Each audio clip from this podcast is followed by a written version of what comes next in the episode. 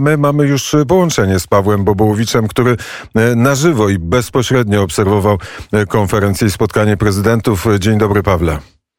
Dzień dobry, witam Krzysztofie, witam Państwa. Tak, no, rzeczywiście to spotkanie się zakończyło, ono przebiegało w Pałacu Marińskim. Tutaj też była ta konferencja prasowa, którą przed chwilą zrelacjonowałeś. Ja bym chciał zwrócić uwagę i może dodać do tego, o czym mówiłeś, że wyraźnie wskazano, że ci prezydenci będą zabiegać o status kandydata Ukrainy do Unii Europejskiej. To obecnie Ukraina jest krajem, który podpisał umowę stowarzyszeniową z Unią Europejską, więc można uznać, że to jest taki pewien stopień wyżej. Natomiast tak jak też na to zwróciłeś uwagę, o wiele rzadziej pojawiała się kwestia NATO i kwestia możliwego tutaj jakiejś tej drogi atlantyckiej Ukrainy.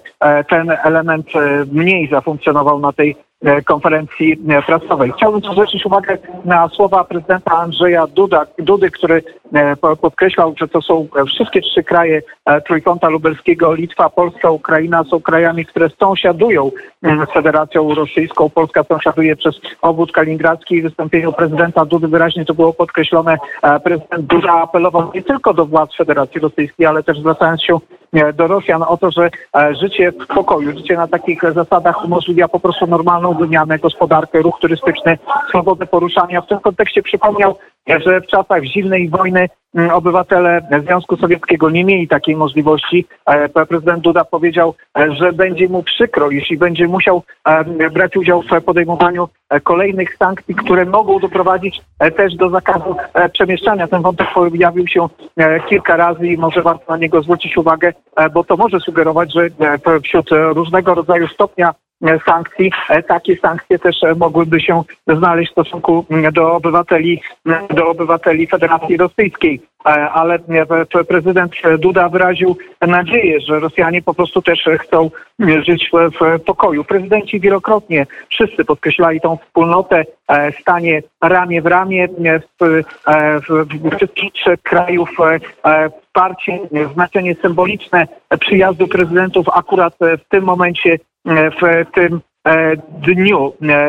Prezydenci mówią też o tym, że śledzą i obserwują, tak to nazwał prezydent Andrzej Duda, każdy krok Władimira Putina, dlatego że stanowi ono zagrożenie nie tylko dla Ukrainy, ale i dla wschodniej flanki NATO i dla całej Unii Europejskiej. Prezydent Duda powiedział, że na naszych oczach w widoczny sposób załamuje się ten system architektury bezpieczeństwa, który do tej pory gwarantował pokój. W pewnym sensie do tego też nawiązał prezydent Wołodymyr Zełeński, który użył tego samego sformułowania o architekturze pokoju, gdy właśnie odpowiadał na to pytanie Michała Potockiego, o którym wspomniałeś.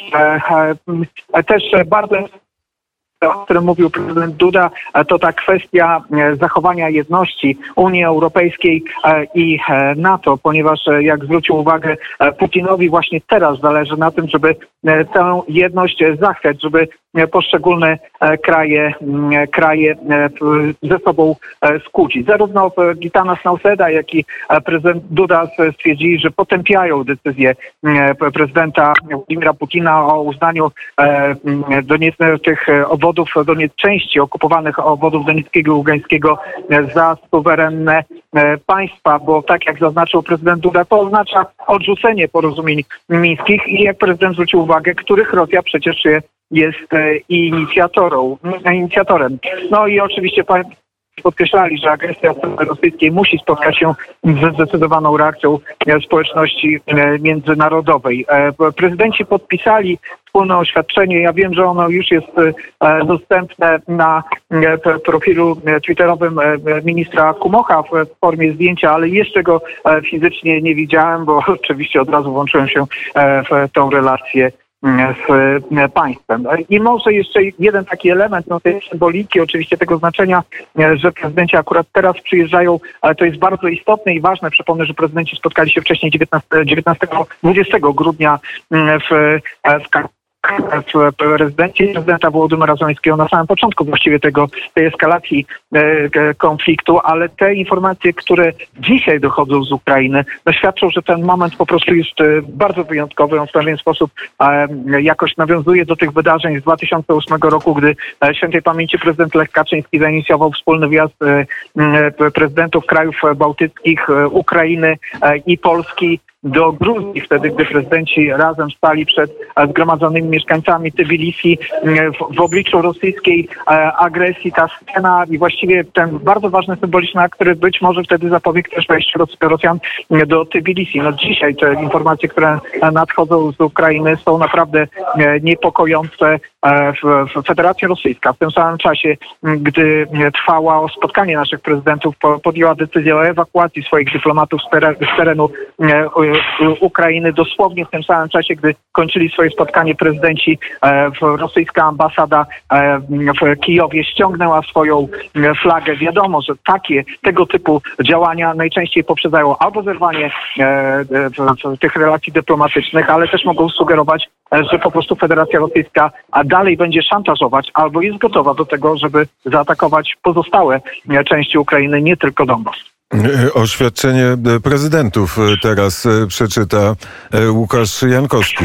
Może nie w całości, ale jest faktycznie już dostępne na profilu na Twitterze ministra Kumocha, szefa Kancelarii Spraw Zagranicznych prezydenta Rzeczypospolitej Polskiej Andrzeja Dudy, a tam m.in. słowa o tym, że to Rosja swoimi działaniami wypisała się z porozumień mińskich i wypisała się z możliwości dalszej działania dyplomatycznego na Ukrainie. Jednocześnie prezydenci starają się, podkreślają, że odpowiedź powinna zawierać także pakiet sankcji, które by były wycelowane w Federację Rosyjską. Na te sankcje miałyby także załączać w sobie kwestie Nord Stream 2 i gazociągu na dnie Bałtyku. Prezydenci Polski i Litwy stoją przy Ukrainie i są w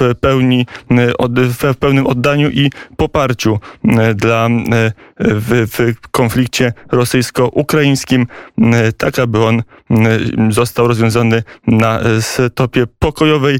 Wydaje się, że najważniejszy jest ostatni akapit tego pisma, gdzie Andrzej Duda, Gitanas Nausėda i Wołodymyr Zełeński wspólnie mówią, że trzeba rozpocząć oficjalne rozmowy nad przystąpieniem Ukrainy do Unii Europejskiej i to jest ten główny polityczny element, że to jest cel główny tej wizyty, czyli popieranie aspiracji zachodnich Ukrainy i to tych aspiracji, żeby one stały się już nie tylko elementem wypowiedzi polityków, ale weszły w formalne ramy przedakcesyjne. Tyle oświadczenie prezydentów. Wracamy do Kijowa, do Pawła Bobołowicza. Nie jest znak zapytania, czy Ukraina już wprowadziła stan wyjątkowy na terenie całego kraju, kilku, czy też nie? To jest bardzo ciekawe pytanie, bo tak naprawdę Ukraina mówi teraz nie o stanie wojennym, jak wcześniej podawaliśmy informacje, ale o stanie nadzwyczajnym i ten stan jeszcze nie został wprowadzony. On ma być wprowadzony zgodnie z propozycją prezydenta czy Rady Bezpieczeństwa i Obrony Narodowej na terenie całej Ukrainy z wyjątkiem obwodów Donieckiego i Ługańskiego ze względu na to, że na terenie tych obwodów funkcjonują inne regulacje prawne, które określają sytuację związaną z bezpieczeństwem od 2014 roku faktycznie. Natomiast pojawiła się też krytyka tej decyzji. Nie dlatego, że w ogóle krytykuje się konieczność prowadzenia jakichś specjalnych środków, ale zwraca uwagę część polityków opozycyjnych na to, że powinien być prowadzony stan wojenny, a nie stan nadzwyczajny, ze względu na to, że stan nadzwyczajny dotyczy sytuacji, wydarzeń albo o charakterze naturalnym, albo o takim charakterze, które raczej mają spowodować obostrzenia policyjne związane z bezpieczeństwem wewnętrznym, a nie zagrożeniem zewnętrznym. Natomiast politycy w opozycji zwracają uwagę, że tutaj Ukraina znalazła się w sytuacji zagrożenia bezpieczeństwa zewnętrznego i nie chodzi o to, żeby doprowadzić do sytuacji, gdy będą wprowadzone jakieś elementy na przykład cenzury czy ograniczania działalności politycznej, tylko chodzi o wprowadzenie takich przepisów, które umożliwią tworzenie właściwych elementów czy obrony kraju, mobilizacja, ewentualne przejmowanie środków transportu na potrzeby obronności, godzina policyjna z tym związana. No i część krytyków tego proponowanego rozwiązania zwraca uwagę, że wtedy można by było prowadzić stan wojenny na pewnych określonych obszarach, tam gdzie może teoretycznie dojść do ataku rosyjskiego. Ja tylko przypomnę, że Ukraina skorzystała już z takiego mechanizmu w roku bodajże 2017. W tym momencie moja pamięć może zawieść, ale w sytuacji, gdy doszło do tego kryzysu w Cieśninie Karczańskiej, gdy Federacja Rosyjska zajęła, przejęła, zaatakowała ukraińskie jednostki pływające, wtedy też stan wojenny na krótki okres został wprowadzony w południowych obwodach Ukrainy przy graniczących z Krymem, czyli de facto z tymi obszarami, które są okupowane przez Federację Rosyjską. Także reasumując, na teraz, na ten moment jeszcze nie ma pełnej decyzji o wprowadzeniu tego stanu nadzwyczajnego i czy to będzie stan nadzwyczajny, czy stan wojenny, ostatecznie pewnie zobaczymy dosyć szybko. I będziemy o tym Państwu, a przede wszystkim Paweł Bobołowicz w Radiu Wnet będzie Państwu o tym opowiadał. Pawle, usłyszymy się jeszcze dzisiaj na antenie w studiu białoruskim, a pewno i w popołudniu Wnet Łukasza Jankowskiego. Streścimy te wszystkie wystąpienia. Czy prezydent Andrzej Duda czy prezydenci się już rozstali? Prezydenci prawdopodobnie jeszcze są razem. Ja już wyszedłem z Pałacu Marińskiego i widzę, że stoi kolumna samochodów przed wejściem do Pałacu Marińskiego, czyli podejrzewam, że za chwilę prezydenci mogą wyjść i wyjechać z Pałacu Marińskiego. No niestety nieznane mi są plany dalsze, jak będą wyglądały, czy będzie jeszcze jakiś element spotkania prezydentów, czy na tym to po prostu spotkanie już całkowicie się zakończyło. Na pewno możemy powiedzieć to, co zresztą Państwo też obserwowaliście. To spotkanie prezydentów trwało godzinę dłużej, czy nawet więcej niż godzinę dłużej niż było zapowiadane.